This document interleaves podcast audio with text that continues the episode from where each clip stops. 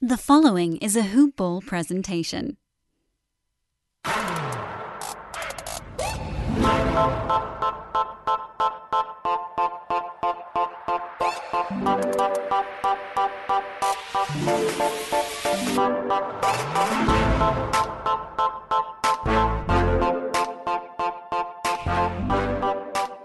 Welcome, welcome to another episode of Punt Intended, a fantasy NBA dynasty podcast. I'm your host, Rhett Bauer, joined as always by my co host, Travis, who did not have a good night last night as a Chicago Bulls fan. No, you can definitely say that again. Um, I, look, we knew going in that there was a pretty strong chance the Bulls weren't going to have a first round pick, but you just, Yes. you never know. There's always that hope. There's that, that Derrick Rose slimmer of hope that the Bulls might just get lucky again. Uh, but alas, they did not. It is okay. Uh, we'll just have to get into this article because I do love I do love the draft process. It's one of my favorite parts of the the off season is just getting to know all these rookies coming into the league, kind of diving in, preparing for our dynasty drafts. And I like to prepare now. I I like to kind of gear up and get ready Mhm. to go and look at where these teams are are located, potential picks. I think I look at three mock drafts every day. I Google NBA mock drafts when I'm at work and I look at the most updated ones. Man, you are just exposing yourself of what you do at work. That's two I- in a row. You got to be, man, I, I don't know it. affiliate with this guy at all. uh, but in case you can't tell, we are talking about the lottery results from uh, the other night. And I think that for the most part, it was a pretty good lottery. You know, nothing, nothing too crazy happened. Detroit got gifted the first overall pick, got gifted Cade Cunningham, or maybe not. And, you know, just a lot of things happened. So, First things first, Detroit did win the lottery. They did get number one overall. Their GM, Troy Weaver, has been doing his due diligence lately, making sure that the league knows they're not guaranteed to take Cade Cunningham, but they're going to take Cade Cunningham. just a big old smoke screen that he's throwing out there. I think he's looking for maybe just a massive overpay for the number one pick. But even still, they're a team that needs talent. Cade is the most talented player in the draft, and they're going to take him. So don't, you know, don't be thrown off by uh, what he's throwing out there to the media. But also, if you're a Killian Hayes owner, also don't be thrown off because I I see a future where they can play together pretty easily. His his dynasty outlook does take a little bit of a hit because the assist potential that he had was one of the biggest selling points, and that's obviously going to go down because playing next to Cade just naturally that's another ball handler. It's going to go down, but that's not the only thing that Killian was going to contribute to in regards to fantasy. He was going to be decent rebounds, pretty good steals, good defensive numbers, decent free throw percentage. And so, specifically for Killian Hayes, who I think is impacted by them winning the lottery more than any other player on the Pistons that matters, I am not worried about this. So I kind of disagree with you there. I would be a little bit concerned if I'm a Hayes owner, not just because of the season he had last year. I, I mean, look, he was injured. He was adjusting to the NBA. I, I cut him a ton of slack for the season that he had. But if Cade is what they say he is, he's going to demand the ball in his hands on offense. And the big thing with Hayes is his vision, his ability to pass and that assist steal combo that he can bring to the table. So if he's not getting those big time assist numbers, I'm I'm really concerned with how Hayes is going to fit long term. I I do eventually foresee a trade. I, I think Hayes might get traded within the future. Now I'm not saying next year they're just going to get rid of him. I think they're going to maybe build his value up a little bit. I can see them coexisting because Cade is kind of a combo guard, but I just think if he's a, as good a player as they say, he's going to demand the ball, and Hayes is, is going to be a second thought. I Now, moving shouldn't on- say I'm not worried You- because, because I think that was the, the first thing I texted you was as soon as Detroit won, like all I said was, uh oh. yeah. And I own Killian um, Hayes, and so it's not great. This is probably this is not good because there's an argument where if they get four and they draft Jalen Suggs, it's like okay, Suggs can play off ball, and then you got Killian Hayes as primary. Jalen Green, they don't play the same position. Jonathan Kuminga, Evan Mobley, blah blah blah, down the list. Cade will definitely take the ball from Killian, and that definitely changes what he can be. But at this point, if you're a Killian Hayes owner, you just kind of have to take it and see what happens because I don't think Killian's value could be any lower. Absolutely. Do not go out there and sell Killian Hayes for, I mean, basically anything you you paid for him last year. I would, if I, unless I'm getting value that I did last year, which is probably somewhere in that four to six first round pick range. Yeah. Or a solid player if you're competing team. Uh, you, you got to hold them, right? You got to see yep. how they coexist. You got to see, you got to for one make sure Detroit drafts Cade, but uh, we, we we pretty much know that's going to happen. But you definitely got to see how they coexist in that offense. There is a chance that that maybe Hayes is the de facto point guard and Cade's going to play a little bit off the ball, or maybe it's kind of like a um, a Garland Sexton combo in the backcourt where both guys can handle the ball. A little bit better maybe. defensively, but sure, a little bigger too. But but yeah, well, maybe there's something like that where both guys can kind of handle the ball, both guys can run the offense, have their sets. So hold Hayes, his value is super low right now based on what he did last year, but the upside is there for him. And if nothing else, if Cade becomes the player that he, he can be and the potential that they're saying he has, I, I foresee Hayes getting traded at some point if that happens, which is going to help his value overall anyway. I understand, but the league is built right now to where you have to have multiple ball handlers. And I think in that regard, it makes sense to have Hayes and Cunningham on the same team, even if it does mean not maximizing what Hayes can be. But I, there's a situation where they have one of them on the floor at all times. And each of them is the primary point guard in that 17 minutes a game where they play by themselves. And then the other 10 minutes a game, 15 minutes a game, whatever, they're playing with each other to open and close games. That's when you'll see some value hit. But it doesn't really matter because you, you're not going to be able to get very much for Killian Hayes right now, anyways. And, and, and look, he played 26 games last year. So yeah. we really, we're no speculating idea. here. We really don't know what, no idea. We don't really don't know what kind of player he's going to be he could next year come out and, and shoot and make two threes a game next year. We we just don't know. So you, you do have to hold him if you're looking to to if you're a little bit scared or, or want to try and get off of him. Good luck. I don't think you're going to get a ton of value back for him for what you paid for him last year, like I said. So definitely just hold him. Now, a player that I think definitely is a winner with Detroit getting the number one overall pick is Isaiah Stewart. Yes in a lot of mocks, we saw Detroit being in that two hole and them taking Mobley. We talked that, about it in our two we, hot article and, in our discussion. And we did, yep. And and Stewart being one of those players that I thought was going to be a career backup. Maybe I still I still think that, right? Long term, I, I definitely am not going to change my thought on that.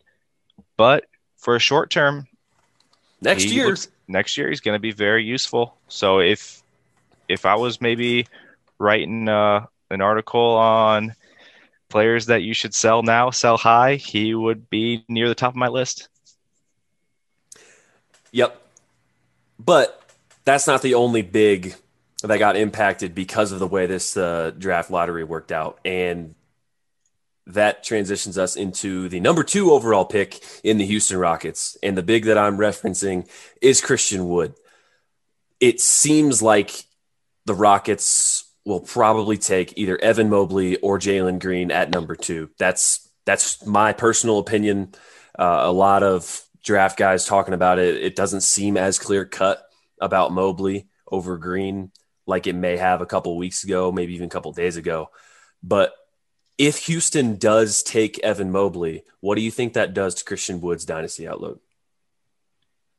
Well, I think it hurts him. I, I do wonder how they can coexist with the way that the current NBA is designed. And I don't know if they're going to be able to play on the floor. I mean, you look at your beloved Pacers. Let me tell you. let me tell you about some teams that play some bigs. I saw you just smiling over there, and I, I knew exactly what you were thinking. It, it just doesn't work, right? In today's no, NBA, it, it, it, just, just does not work. So it, it there is some concern there if they end up taking Mobley. Now that is not a foregone conclusion. I can absolutely no. see them taking Jalen Green. I can see them taking Suggs. There's a lot of options that they have there. So if it is Mobley, I would be a little bit concerned for Wood. I don't know how they're going to coexist. Now, the big thing with Mobley is he's very versatile. He can shoot from the outside, but I don't feel that they would waste him as at the four spot when they can run him at the five with that versatility and put in a, a better shooter at the at the power forward position. So there there is a little bit of concern there, but we we really don't know what the Pistons are going to do. It's all speculation. So everybody's pretty much a hold at this point. That's the thing with teams that have high draft picks that also have older players currently on the roster that may be at the same position as that draft pick. There's certain situations I'm sure we're going to get into where those drafted players are going to have to buy their time. They're going to sit on the bench. They're going to they're going to develop in a smaller role. But that's not the case with the Houston Rockets. If they draft Evan Mobley, they should be playing Evan Mobley. Like that's that's what should be happening. And it might come at the expense of Christian Wood. And I've even seen some people talking about they would prob- they would look to trade Christian Wood to a contender to open up that spot because the Rockets don't want to win games. They don't they're going to be out there trying to make the most of their number two overall pick. And if that's Evan Mobley, it will be interesting to see what that means for Christian Wood. I think there is a chance they can play together because both of them are kind of yes and no. Both of them are kind of slight, so they can maybe do some stuff on the perimeter. But I don't. I promise you that it's not a long term solution. as as a Pacers fan. I promise you, it's not going to work. You can squint your eyes and think that they're AD and Boogie Cousins. That's not what the league is. That's not who your players are. But if they do take Jalen Green, is there anybody on the roster who gets significantly impacted? With Jalen Green, there are. I mean, immediately the first guy that comes to mind is everybody's kind of favorite young up and comer guy, and that's Kevin Porter Jr., KPJ. Yeah, me and you, we, we really aren't big fans of him. No, so sorry. I'm not gonna I'm not gonna get into that discussion. That's gonna take a whole nother episode in itself with the KPJ love. But I, I really think he would be influenced if if they take Jalen Green or even Suggs. I think either one yeah. of those, he's going to get influenced there with his playing time. Now you can say, well, no, it's going to be John Wall. They're going to bench John Wall and they're going to play KPJ and the rookie. But I I don't see them paying John Wall forty million dollars to just sit him all year. He's he's going to be on the court when he is healthy, and and that means that it's going to be a battle for minutes between KPJ and the guard if they end up taking a guard.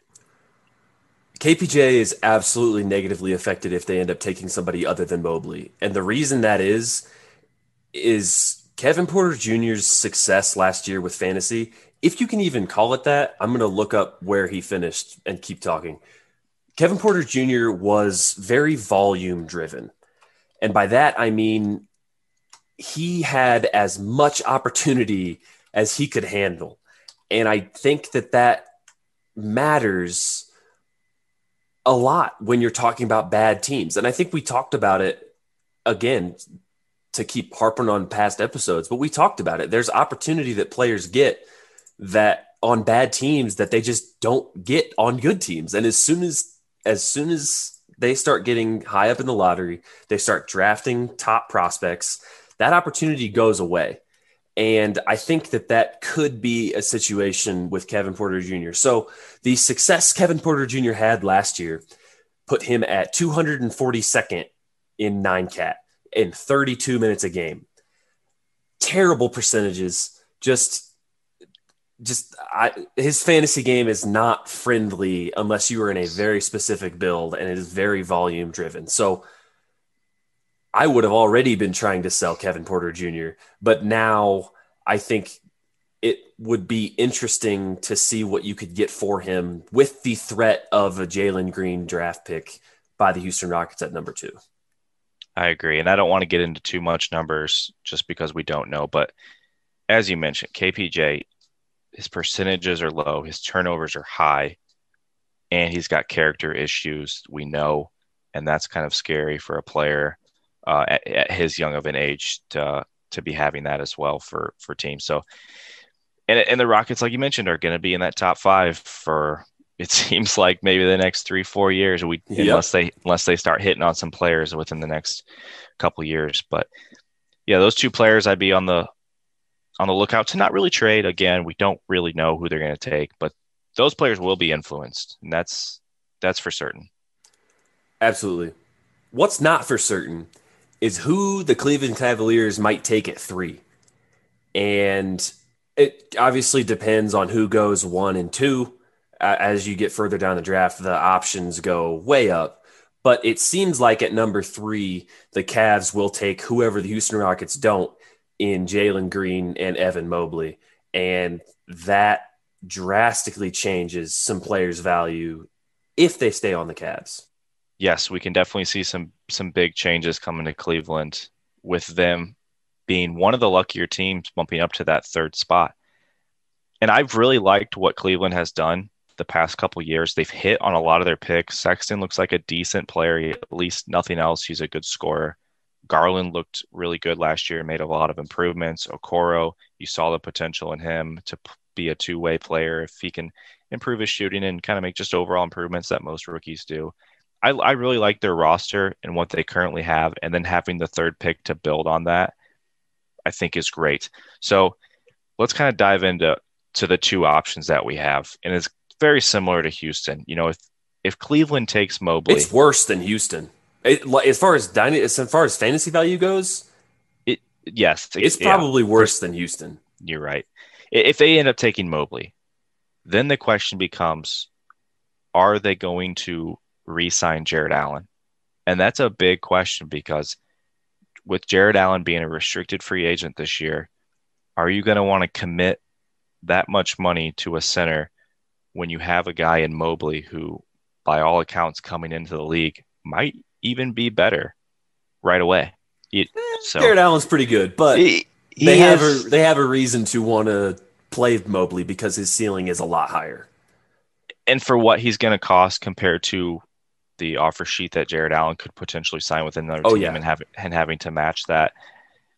You, you obviously have to weigh the the two, and for me, I see them letting Jarrett Allen go, and I don't like that. Anytime there's a a center on the market, I always get a little bit nervous, especially a young guy like Jarrett Allen, who maybe a lot of people or a lot of teams either traded for or invested heavily in a startup draft.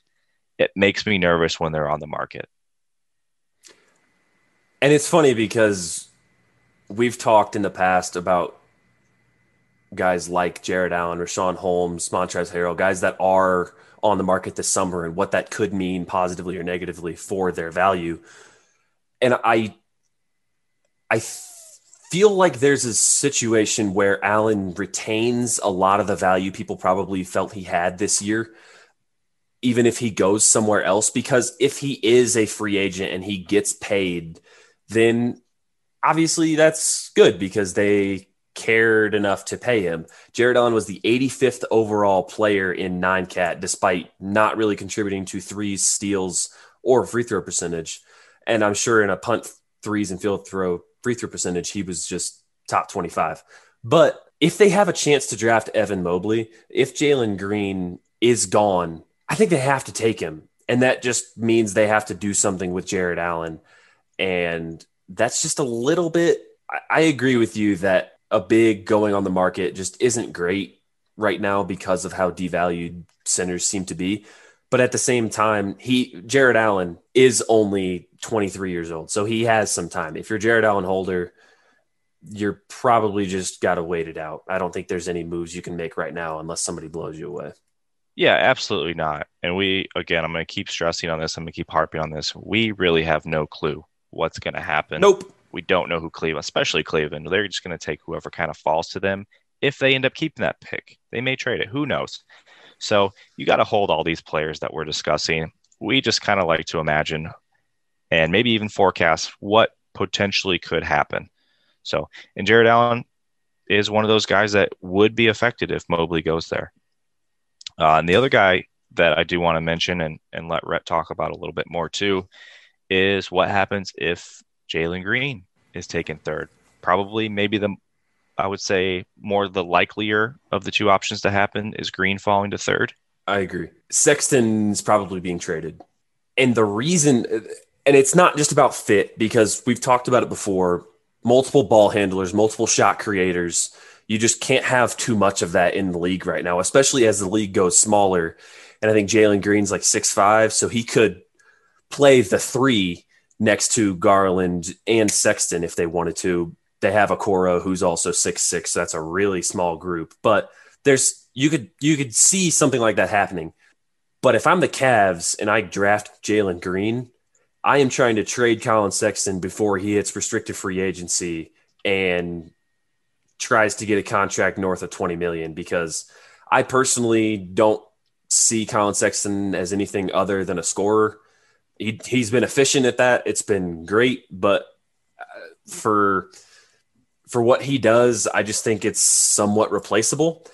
And I think that he has a much bigger name and a much his the expectation of what he does for fantasy doesn't quite line up with what he actually does for fantasy. And what he actually does for fantasy is finishes just around the top 100, only contributing positively to points, barely assists with just a little bit over four, which is a career high for him, and then just barely free throw percentage as well. So if they get Jalen Green, I would look to see Collin Sexton on the move. I'm not sure what that would do for his fantasy value either, because presumably a team trading for him wants him. Complete speculation, but something to watch for for sure. And he's a player a lot of teams could use. So I, I could see him getting traded and his value staying the exact same. Uh, I, I, think but even I doubt they would use him as a starting point guard, getting what did he get this year? Thirty five minutes a game. Yeah, he got a ton so, of minutes in that team. And honestly, this is just my personal opinion, but the Cavs would be better off breaking them two up, as you, we yep. mentioned before. On the defensive end, they're just such a big liability to have both Garland and. Oh no, they're not a big liability because they're very very small. They're they no, but they are a big liability. Yeah, I just don't. I just don't. There's just no decisions to be made right now with that. But I think Cleveland is probably in it, they're in a really good spot because one of Mobley or Green, if they get Mobley, that means they don't have to pay Jarrett Allen 20 to 25 million dollars a year. If they get Green, that means they can pay Allen if they want to, and it means that they likely don't have to pay Sexton 20 to 25 million dollars a year next year. So, uh, yep. You overall, got anything else? Yeah, just overall good things. If you're a Cleveland fan, uh, you really oh, do huge. have to like be liking the direction this team is heading in. Huge and the last team to jump up into the lottery, the Toronto slash Tampa Bay Raptors, who were the biggest movers of the draft, jumping up from seven to four, three spots. Cleveland jumped from five to three and is just two. So Toronto at four, they're just happy to be there. That's pretty much all that is. They're it's a it's a supposed to be a five person draft, but it's starting to dwindle down more to four, cutting off Jonathan Kuminga. But what do you think Toronto does at the four spot? So I think Toronto would be ecstatic to get any of the three players that we've mentioned fall to them if that just does so happen. They're oh, yeah. kind of they're kind of in a position to just take the best player available, right? As a team, uh, they could use a big. They've really needed a, a center for a while now they, I mean, they've been putting Siakam at the five for for some games. That's that's how bad they've really needed an effective five. Chris Boucher is not a starting center.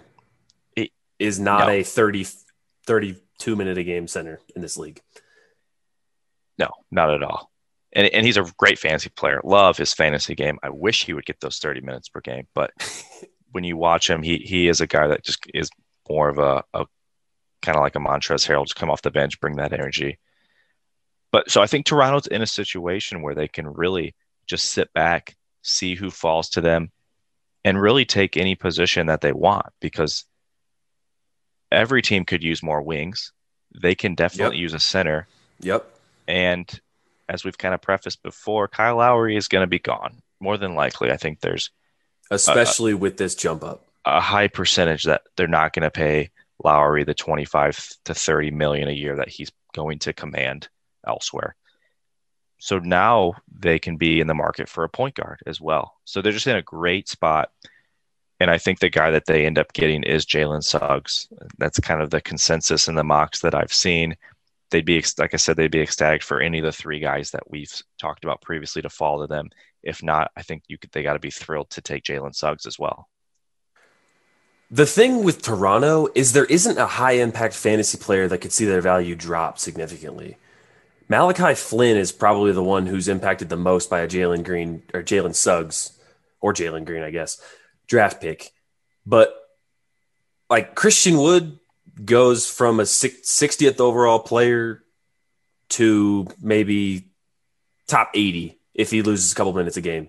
Malachi Flynn was on like very deep radars, but not a staple in any team. So if you roster any Toronto players, you weren't you shouldn't have been worried about what the lottery was going to do to your player's value moving forward because of how solid that team's core is and how secure all of them are in their roles with Fred VanVleet, Pascal Siakam, and OG Anunoby.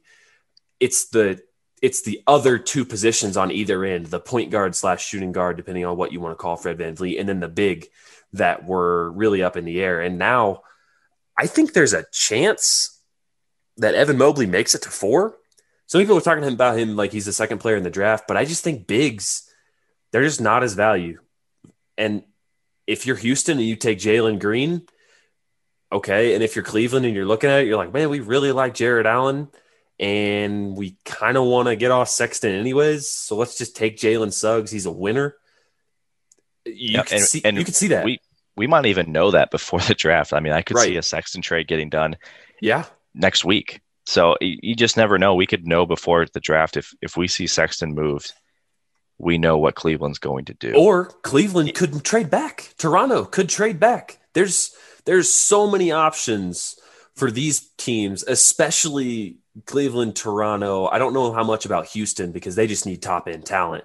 But Cleveland has a decent core with, I think, Garland, Okoro, Allen, I guess, depending on how you feel about that. Toronto, you know they have a good core because they won a title with them two years ago obviously a lot of roster changes since then, but I just think that they are teams that could be looking to trade back if there's a, the right package presented to them by a couple of the teams that we're going to talk about later that have multiple picks in the first round. And I think Toronto is a prime candidate for that at the four spot.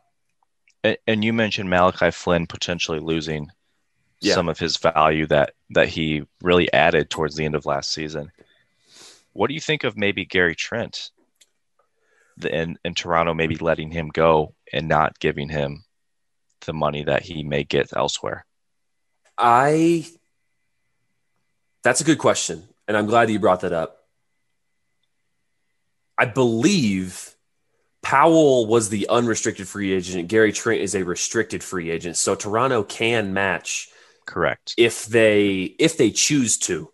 Now, I think this does impact Gary Trent, but I, again, I don't think Gary Trent was a cornerstone to any dynasty franchises that no. that that's a huge deal. But I do I do think there's a situation where Toronto decides just to not keep Gary Trent in favor of giving those minutes to a Jalen Suggs. Because I I only say that because I saw a scenario, and I think Toronto probably would have done something in the offseason. But if Toronto did retain that that seventh pick that they were projected to get, yeah, and they're not able to fill that point guard, maybe Fred VanVleet moves to the point guard because and he's very Trent capable. Starts two, yeah, and Trent could be getting thirty minutes, yeah, as the starter there. Whereas now, if either they don't retain him or they do keep him, he's probably back down to that twenty-five to twenty-eight minute range off the bench and, and that can definitely affect a guy's value. So Gary Trent on the season was 148th and played 31 minutes a game. So he's 148th overall, playing 31 minutes a game. He's only 22. I would guess that's high. Those minutes are going to be high for him. I, I could see 31 minutes for him though next year if Toronto wasn't going to draft a guard and and maybe we were overthinking this because, like you said, Fred VanVleet could play the point, and so maybe Malachi Flynn is the fourth guard on the depth or the fifth guard on the depth chart, whatever that is, and it's Fred VanVleet, Jalen Suggs, or Jalen Green, whoever, and then Fred VanVleet, Gary Trent. And maybe that's how it goes. And Malachi Flynn is a bigger loser than what we think. But I I think these guys, unless you have very strong feelings one way or another, where it's like Malachi Flynn's going to be buried on the depth chart, I need to get off of him. Gary Trent's going to blow up, I need to get a hold of him. If you have those strong feelings, we're not going to be able to tell you any different. But there's definitely some situations where they could be bought or sold depending on the price that you're being offered. If if you if you're in a league with a Toronto fan and they just want to rack up all the Raptors, see what they're going to offer you. If you can get a first round pick for Gary Trent or Malachi Flynn, probably just going to go ahead and do it. Kick that can down the road a little bit. Yeah, absolutely. Um, and, and in Toronto, just I just can't believe that they got that fortunate. They have one down season and boom, they're they get the fourth pick. I hate it so much as a Pacers fan. It, right? It's it's unbelievable, but hey, that's the that's the lottery for you. Gotta love it. Yeah, they definitely could use some good fortune. They haven't had any luck in the last couple years with any moves or anything. So, I, I they they've just been terrible forever, right? They just needed a top four pick. Basketball gods. Uh, but yeah, that's that's the top four. I don't think there's anything crazy in there. I do think there's a chance Mobley slips to four, which could be looked back on as as crazy if he ends up being the second best player in the draft. But we also know how the league values perimeter players. So people have been asking me for betting tips, and I always get asked, "Who you got? Suns or Clippers? Devin Booker or Paul George for points?" And I'll tell you what I tell them: where you bet is just as important as who you're betting on. And that's why I tell people to bet with MyBookie. My bookie's reputation is rock solid. They've got the best odds, contests, and promotions in the business. And they're the only place I trust to handle my NBA related bets and the one sports book that's guaranteed to give me the best lines for the NBA playoff games. I don't give my stamp of approval out easily. I don't give it to just anybody. To earn it, you have to be the best at what you do. And MyBookie is the best sports book out there, period. It's very, very simple. Sign up, enter promo code HOOPBALL, that's H O O P B A L L, and get your deposit matched halfway up to a thousand bucks. Head over to MyBookie if you want to add a little excitement to the sports you love and the games you bet. Bet with the best, bet with MyBookie. Now we're going to transition into the teams who have multiple first round picks. And that is the Orlando Magic, the Oklahoma City Thunder, Golden State Warriors, and then the Orlando Magic, courtesy of your Chicago Bulls. So starting off, pick, got him. Pick number five, Orlando. What do you think? So Orlando's, I, th- I think they're sad. I mean, they, I know they have two picks inside the top ten, but if you look at this draft, they're a definite loser. I mean, they had this was worst case scenario. It's it, it, definitely was. Yeah, they they had the opportunity to be inside that top three or even top four. Because in my eyes, and I think in most analysts' eyes, there's a clear top four players, and then that yes. fifth spot it starts to get well, maybe team fit or the upside. There's a lot of different variables as more than just taking best available player because we don't really have that starting at pick five. Uh, the consensus is Kuminga. They're coming in. He's a guy that really showed a lot of athleticism in the G League, but maybe not so much production was there. With Orlando, I think the, the, the best thing that happened to Orlando is from a, a dynasty perspective and getting that fifth pick is if you own an Orlando guard, you have to be somewhat happy. Boy, am I. with them not being in that top four and the guards that are up there. So if you own Fultz, Hampton, uh, Cole Anthony, congratulations because you you did catch a little bit of a break here. I definitely think with both those picks, they're going to go with wings. They need wings on that team. All they really have is Okeke. They have a good front court. They have some young guys in the front court, and they have some young guys at the point guard position and shooting guard position. They need to add wings to that team, and I think that's the direction they're going to go. This was probably I don't want to say worst case scenario, but darn near worst case scenario for Orlando because they had as good of a chance as getting the first pick as they did getting the fifth pick. I believe that's how that math checks out.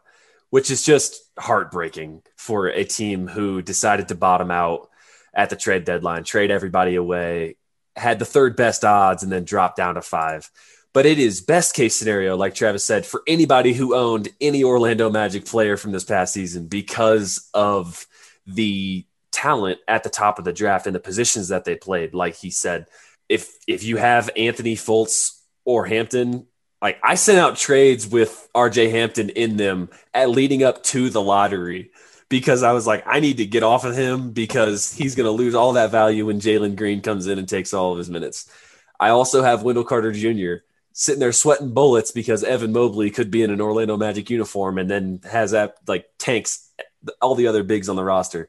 But that didn't happen. And Jonathan Kuminga is exactly the kind of player that Orlando likes and the exact player they should take. This is a pretty it, it is worst case scenario for them because the the consensus is dropping from a top from a five player draft to a four player draft. But for what the Magic need as far as a roster goes, Kuminga's like they might have taken him four. If they liked their guards that much, they might have just taken Kuminga.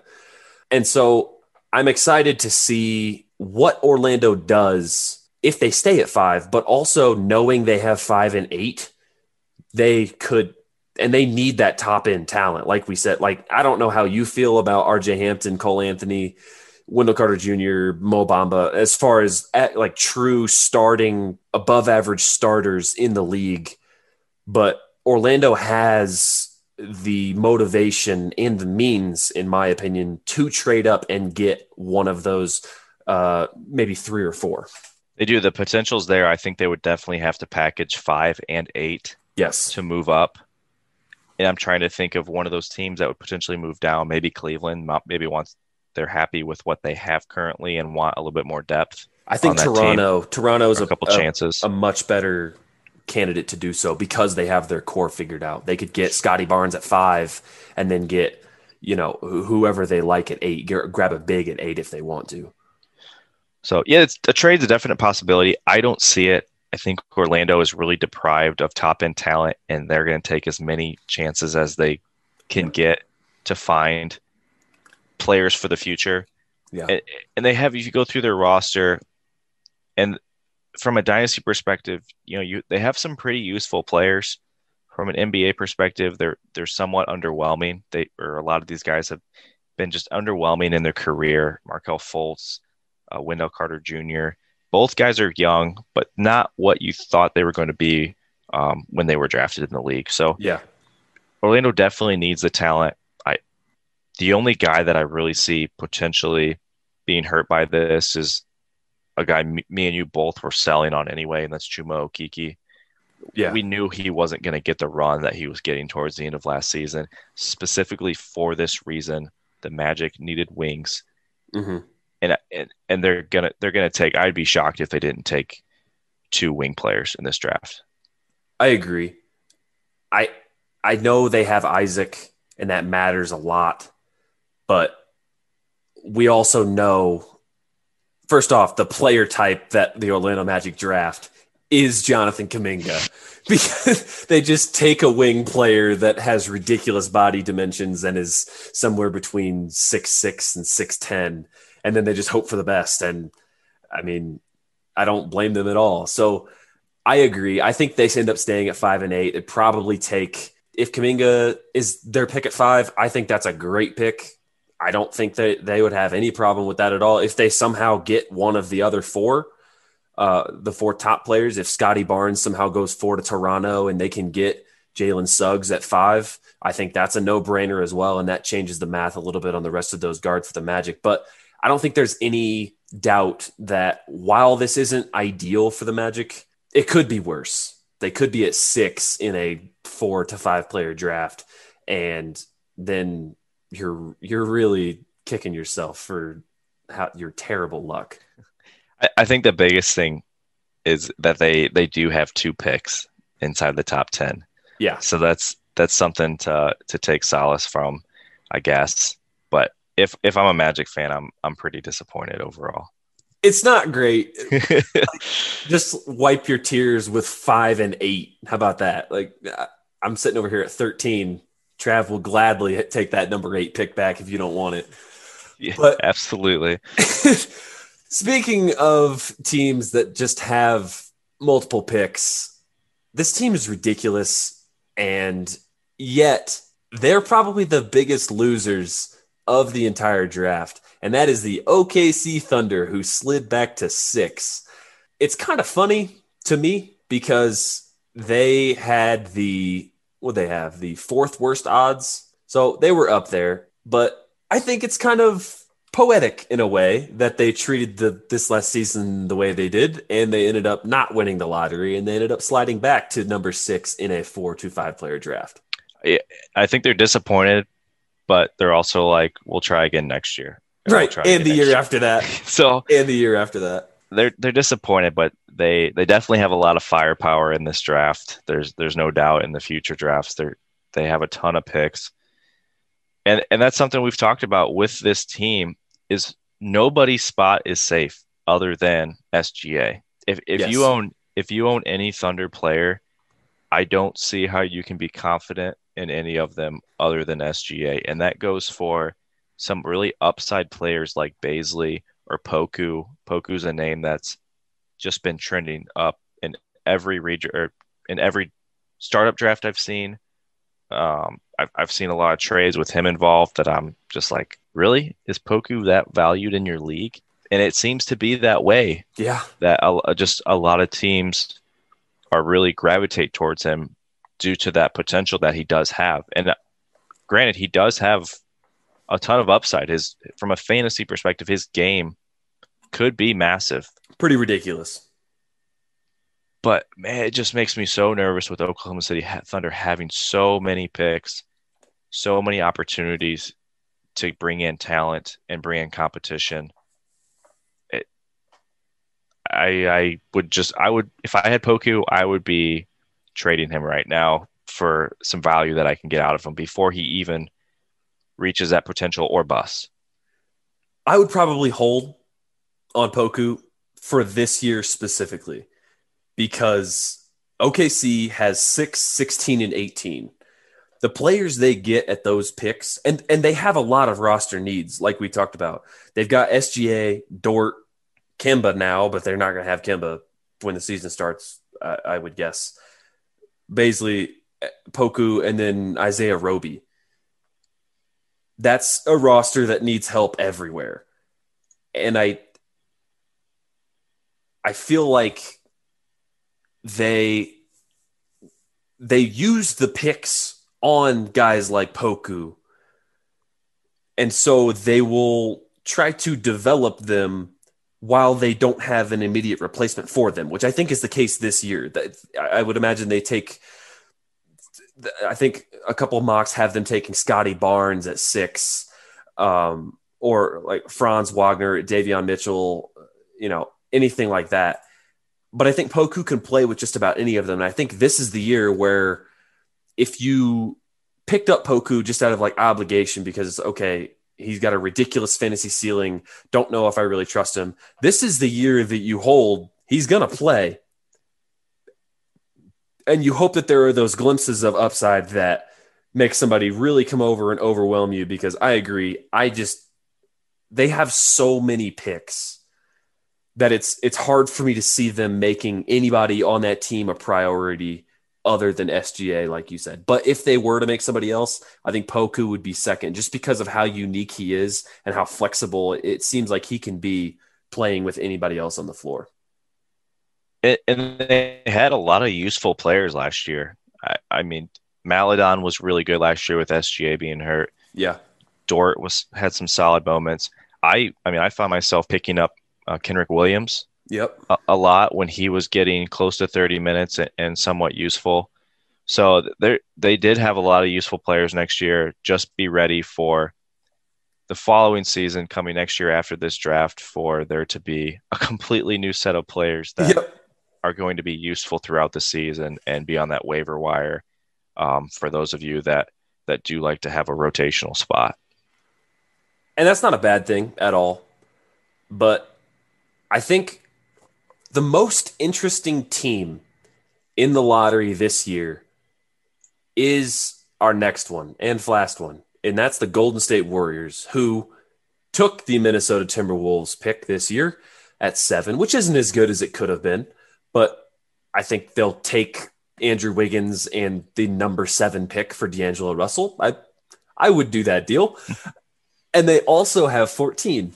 So my question to you, do they even keep those picks? The word out of the Golden State camp sounds like they are absolutely going to shop those picks. They are trying to win now. They don't want to spend time trying to develop players when they can use that draft capital to get a player to help them now. Their their win they think their window of opportunity is still wide open. And I tend to agree with them. When you have a player like Steph Curry on your team, have to. You have to go for it now. Granted, they've been blessed. That franchise has been blessed with the, the championships that they've won already, but they still see that window being open, and they got this capital to use. They got some players on their team that they could move as well. Uh, maybe in, in, like an Oubre sign and trade or a Wiggins trade. They have the salaries to match and bring in a big time player. So these picks to me, I think they're going to just try and find a deal that suits their team and just throw these picks along with it. I could not agree more. I think it would be borderline irresponsible for the Warriors to just take these picks because this team they need to win like right this second. This year, I think Curry's a free agent next year, maybe the year after. But it, like it is next year. Yeah, after this they, season. Yep. They need to win, win. They like they, they are getting Klay back. They already have Draymond. They've got Curry. Like that's the big three. We saw how how much Wiseman struggled last year, and we talked about it in uh, in our previous episode. Oubre did not pick up that system well. It's not a system that's for everybody, and with bringing in two rookies and hoping that they can contribute on that team, that's just I just don't see that as an option, especially with a pick like number seven that can get you a really good player. We've talked about it being a four or five per, five player draft. That's for stars. That's for top end talent. But I feel like from from five, depending on how you feel about Jonathan Kuminga, through ten, it's a pretty solid draft with guys that are going to be good. Maybe not great, but good. And I think that teams will want to get they'll they'll value that number seven pick yeah, there's a lot of players in this draft that have a lot of talent, and and like every draft, I mean, we they try to project, and there's a lot of guys in here that that project to be a, a starter caliber player in the NBA, and like you mentioned, that that seventh pick is just super valuable. It would be somewhat of a shame for Golden State to have to take a player. I've seen Davion Mitchell being a great fit for them, an, an older player, yeah, coming into the league, a guy that kind of fits that mold, ball mm-hmm. handler, mm-hmm. good defender. But do you really want to take a guy like that this high? Not that no. I have anything against Davion Mitchell. I think he's a good player. He's a really solid player. Baylor grad. Yep. Sick him. but it's I don't think that I don't think they want to do that. No. They they don't have money, they don't have any cap room to play with. So what can they do? They have to basically ship a player out and bring a player in that matches the salary and in order to do that, they may have to attach a pick to it. And uh, the salary is the only the only reason why them keeping these picks makes any sense. And it's because they're a very low salary, cost controlled for a while and and we just talked about how they can be some starter level players in that area and definitely rotation level players. I think there's just a really big difference to me between oh yeah you're a rotation player for the Pacers, for the Spurs, for the Hornets and oh you're a rotation level player for the Warriors. That the expectations there are so different and I and I think that there's there's a lot of players in here who they will be rotation level players. I just don't think the Warriors should take that chance that they don't quite come along as fastly as fast as they'd like. And if you look at what the Warriors did last year, by and large, Steph had an incredible season, and they were still a very mediocre team. Not good. you can't tell me that Klay Thompson, while a great player, replacing a guy like Kelly Oubre is going to bump them up the standings or make them that much better of a team. That you, No. they're just they're just they're not going to get that much better having a Plus some small Klay back. development from Wiseman. Okay, great. Not that big of an But but impact. but by and large, I think they look at this roster and say we need to do something. Our window of opportunity is right now. What can we do? Who can we go out and get Mhm. and make this team a, a, a top four seed in the West? So we're talking a lot about the Warriors as a team and all of that. And and the reason that is there's a lot of uncertainty with whether or not they even keep this pick. If uh, these picks, I should say, if they do keep these picks, I don't think it impacts anybody on the roster that's actually worth rostering in standard dynasty leagues. And third, if they end up trading a Wiggins and the seven and the 14 for Beal, let's just throw that. That's the name people are going to want to attach to it. I don't, that doesn't change anybody else's value either, really. I, we saw Steph and KD both be top five fantasy players playing together.